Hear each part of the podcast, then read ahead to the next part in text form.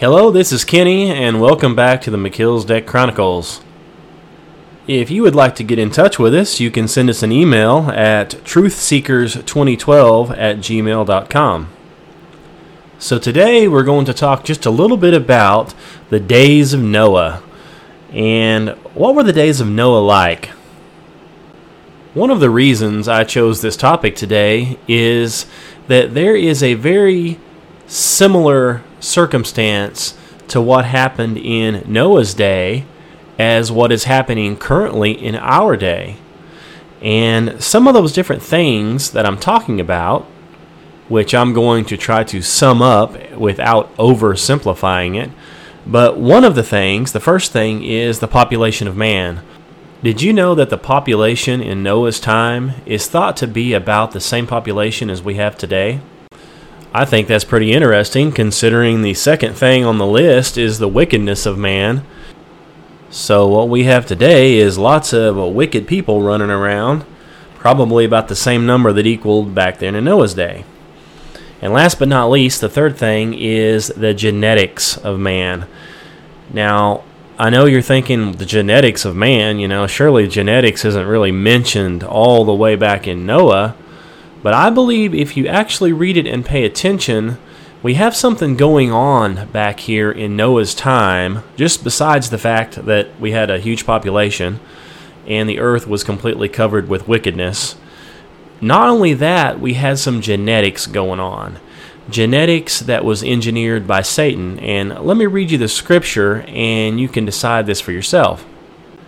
So over here in Genesis chapter six, it says, "And it came to pass, when men began to multiply on the face of the earth, and daughters were born unto them, that the sons of God saw the daughters of men, that they were fair, and they took them wives of all which they chose. And the Lord said, My spirit shall not always strive with man, for he that also is flesh, yet his days shall be one hundred twenty years.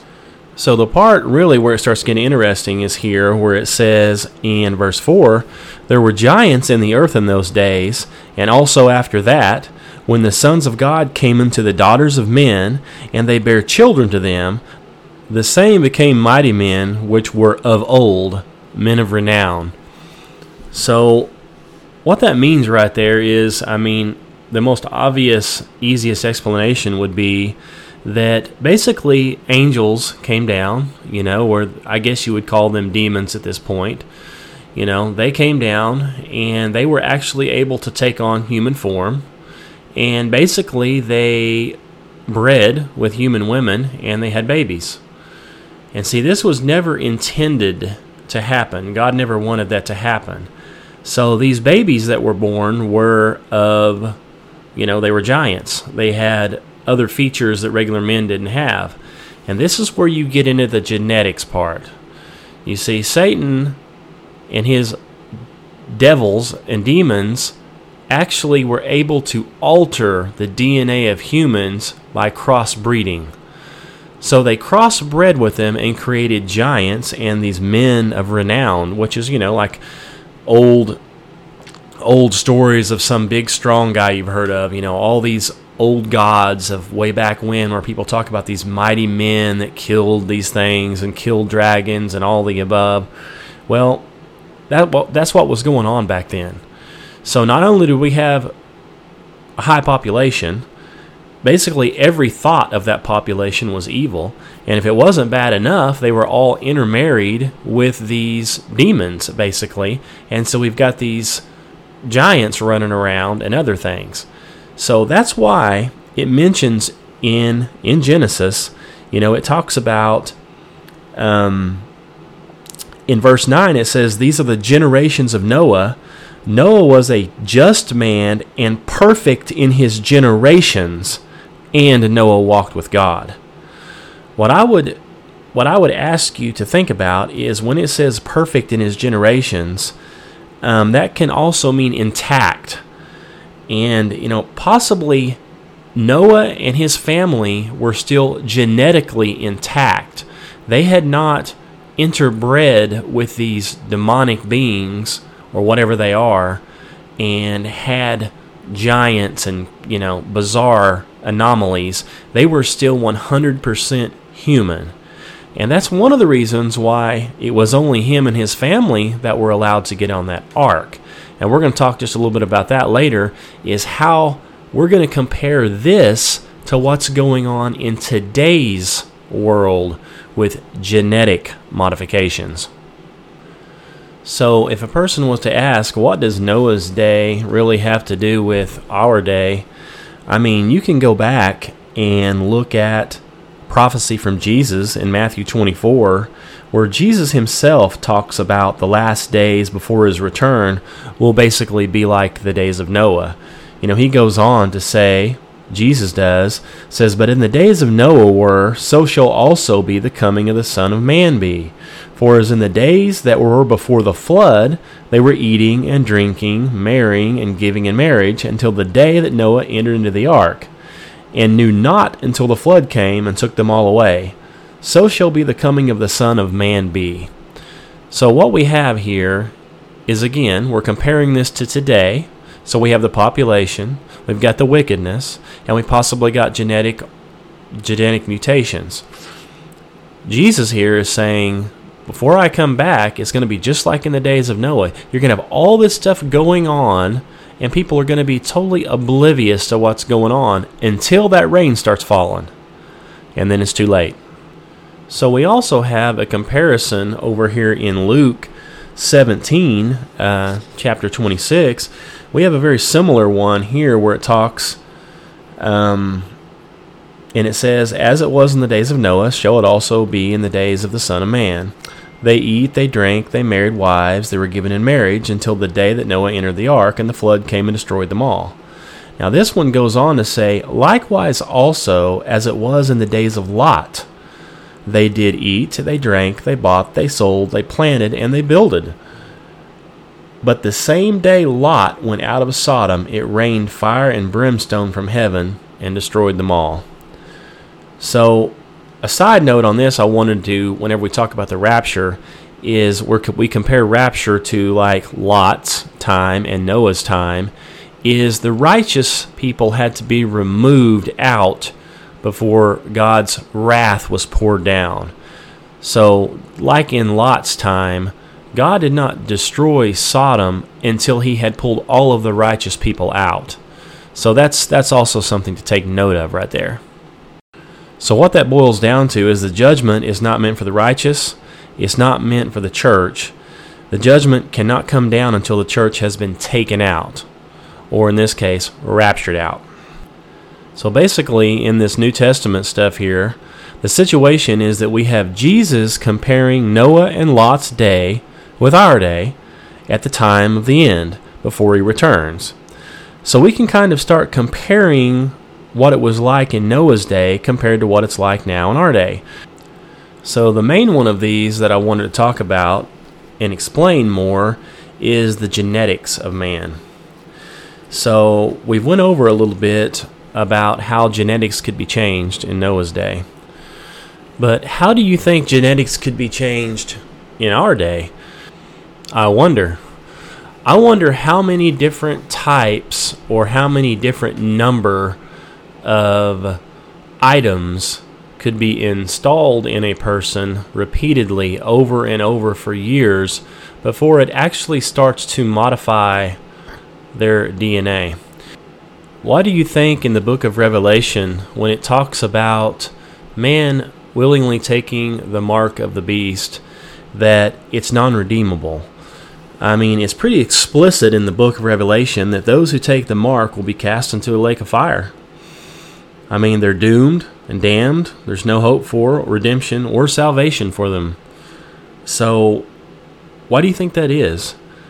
Possibly, and this is just a possibility, once they take this mark, it's something installed into their body and changes their D N A.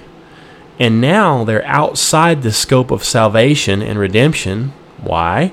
Because they're no longer human. Their human D N A has been altered. So think about it. Jesus became a man, a human man, and he became a man to redeem men. Okay, so now you go and willing, willingly take something and put it into yourself that somehow alters your D N A where you're no longer a man or human. I'm talking about men and women here, of course. So possibly once your D N A is altered, you're not eligible to get whatever's offered for other humans. So the mark of the beast seems to be very, very important that you do not take it. So I don't think it's a coincidence that part of this new age that they are trying to usher in is all about merging man with machine. They're trying to get men integrated with these machines, like, you know, the metaverse and stuff. They're trying to get it inside of you now, basically transhumanism. And they're not, of course, they're not even trying to hide it. They're they're saying that it's, you know, beneficial, you know, for you to upload, you know, your parts of your brain into a computer and have come this stuff inside of your body, that it's beneficial to you. You know, that's what they're pushing here. They're pushing this new technology. And if this is true, why do you think Satan would want to corrupt man's D N A? Well, he did it once before, and the ones that were corrupted were destroyed. And so now we're trying to do it again, only, you know, in a new age here. So if Satan can corrupt the D N A today, as he did Noah's day, then man may not be redeemable. Anybody who has been completely corrupted is no longer redeemable. If there's any truth to that, I mean, where do they get this intelligence and this technology to be able to do this stuff to begin with? Well, I believe that this artificial intelligence that they talk about all the time is actually satanic intelligence or demonic intelligence.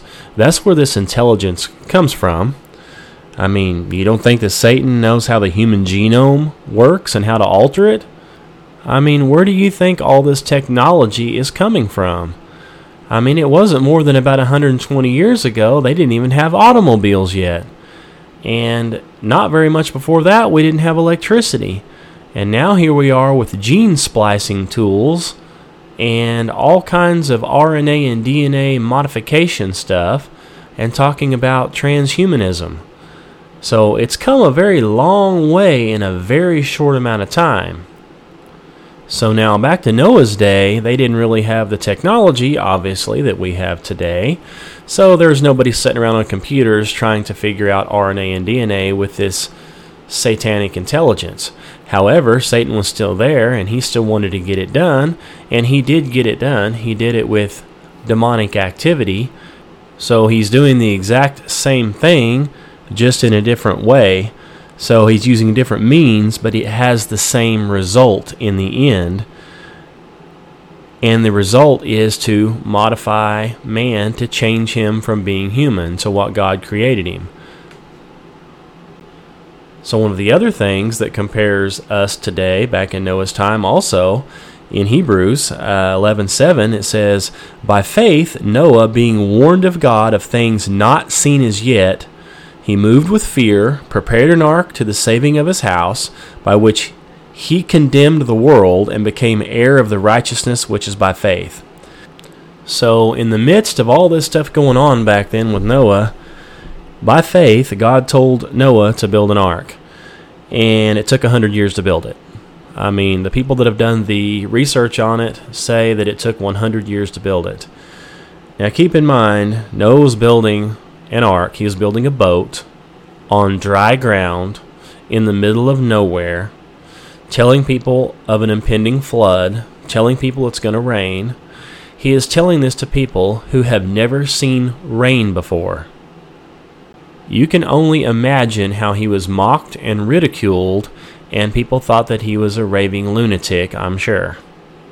So people who have done the research on the pre flood world have discovered that it had probably never rained, like I was saying, and nobody had ever seen rain, and it's believed that there was a canopy of water or possibly ice that actually covered the earth, and this canopy actually did all sorts of things to make things better. That's why they didn't have to have, you know, they didn't have to have roads or houses or anything because the weather was perfect. They didn't have all these same problems that we have today with bugs, insects, and animals attacking you. Animals and people were vegetarians prior to the flood, so you didn't have to worry about being attacked, and you didn't have to worry about bad weather or getting rained on or getting cold. The weather was nearly perfect. And basically, the earth was watered with a dew that came up or settled down on the earth, you know, to water everything. So we're talking totally different conditions, conditions that were great compared they are compared to today. And so it's in the middle of these conditions, out in the middle of nowhere, that Noah is building his ark. So again, how we compare today, back compared to Noah, is we too, Christians, are like Noah. I mean, we're preaching that the rapture is coming, that the day of the Lord is going to come, and we have the same type of scoffers and mockers, just like Noah did. They didn't believe Noah, and the people of today don't believe us. The people back then had never seen rain or anything like it, and they thought it was ridiculous. Most people today, they can't even fathom the rapture. They've never seen anything like that. They're like, well, we don't we, we don't believe that. We've never seen anything like it, so why would we believe it? Of course, that's the exact same thing they said of Noah. And also today, I believe, just like it happened in Noah's day, you know, when the rain actually started falling, it was too late. Then they were like, uh-oh, and it's going to be the same exact thing today. Once the rapture happens and we're gone, the Christians and the church are gone, the people that are here remaining are going to be like, uh-oh, you know, then it's too late. Now, as I've said before in other podcasts, you know, is the government going to try to cover that up? I think they are. I think they're going to use some bizarre excuse to try to explain the disappearance of all these people. And I think it's probably going to be aliens or something like that, are going to be cast as the villains that actually abducted these people or whatever. But the point of the matter is, is when the rapture happens, these people, they're not going to believe it because they've never seen it. And then it happens, and so now we've got to explain it away. And of course, for the people that are left behind, it's too late. Now, in the Bible, of course, it says, you know, in Noah's time, the earth was judged and destroyed by a flood. Now, God promised not to destroy the earth again with a flood, and he gave us the rainbow as a reminder that he would never do that again. However, it gets worse. I mean, he is going to destroy the heaven and the earth with fire. And he's going to destroy them both because they've both been infected with sin. They've been touched by sin. And they're useless to him, basically, now. So he is going to create a new heaven and a new earth after the seven years of tribulation. He talks, it talks about the new heaven and earth after he destroys this heaven and earth with fire. So, in other words, when the tribulation starts, if you're still here, you've got seven years before Jesus comes back and destroys everything with fire. So, you're not going to have anything here on earth is not going to last anything past the tribulation. It will be burned up. So, you're not going to be able to hold on to it. And, of course, if you're not saved prior to the tribulation, then you'll be stuck right there in it and probably get killed. So the only way out for sure would be the rapture. Before God starts pouring out his wrath, is you need to be able to get out, just like Lot, just like Noah. So again, we're kind of like Noah's day now, is we know we've been forewarned, just like Noah was. He knew there was a flood. Now, he didn't know exactly when it was going to be. He was told to start preparing, start building that ark. And it took him one hundred years to do it. But we know that this tribulation is right around the corner. I mean, we see all the signs we've been given, but the only people that can see that are people who are saved, who actually want to know.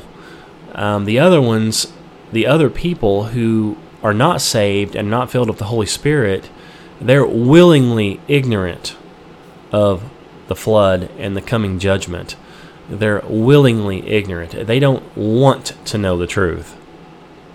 So having said that, I mean, we know based on the times, based on what everything it says in the Bible, the times are getting really, really close to that end time game. I think that we're right on the cusp of the rapture happening anytime. So if that's true, which I believe it is, I mean, what do you think? Are you ready? If that rapture happened tonight or next week or ne- or tomorrow or whenever, would you be ready? You know, what is it going to take to get ready? I mean, and avoid, you know, getting burned up with everybody else. Because, you know, when that tribulation starts and those seals start being opened, I mean, we can go over that sometime and talk about those seals and those vials and those trumpets, but they're horrible. I mean, people are getting burned up. They're getting, I mean, it's just unbelievable how many people die in a very short amount of time. So it's not anything you'd want to be a part of. Now, the only way to get out of that is to be saved. And, you know, it's really, really simple, and it's totally free, and I've I've mentioned this on another couple of podcasts, but it's called the A B Cs of Salvation.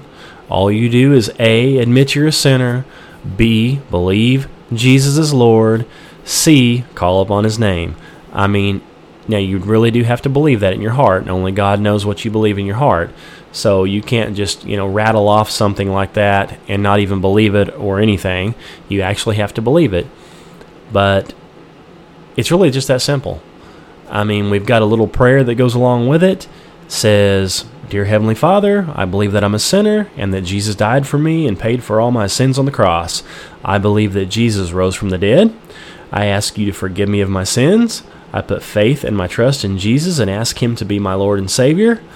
I want to live my life for Christ. I understand that my salvation is not based on works, but is based on the sacrifice of Jesus Christ on the cross. Thank you for saving me. Now, I want you to understand something, is you don't have to have repented and be a good person prior to getting saved. Okay, if, if you had to do that, then lots of people would have never got the chance. The thief on the cross did not have time to repent. He simply believed on Jesus and was saved. You don't have time to get your life together. You don't have time to clean up your act and become a good person before you get saved. If that's the kind of stuff you're waiting on, you will never get saved because you're never going to be able to clean it up. You see what I'm saying? Yes, you can repent after you've got yourself saved, after you have asked Jesus Christ to come into your heart and say you believe Him. You know, you can worry about cleaning the stuff up later, but do not worry about cleaning up your life and your act before you get saved, because it may be too late then. I just wanted to throw that out there. If anybody tries to convince you that you have to repent of all your sins and clean up your act and you've got to do all this stuff and then you can go get saved, well, the thing is, that's that's not what the Bible says. All you have to do is believe. You know, the repentance and all that comes later, after you're saved, after the Holy Spirit has come into you. Then, you know, you can start worrying about that stuff. But you need to worry about getting that Holy Spirit into you first. And the only way you're going to do that is by believing in Jesus Christ and calling upon His name. So anyway, I sure hope this helped somebody today. Um, we've got some other ones coming out pretty soon, so I hope you stay tuned for the next one. Thank you for listening, and God bless you.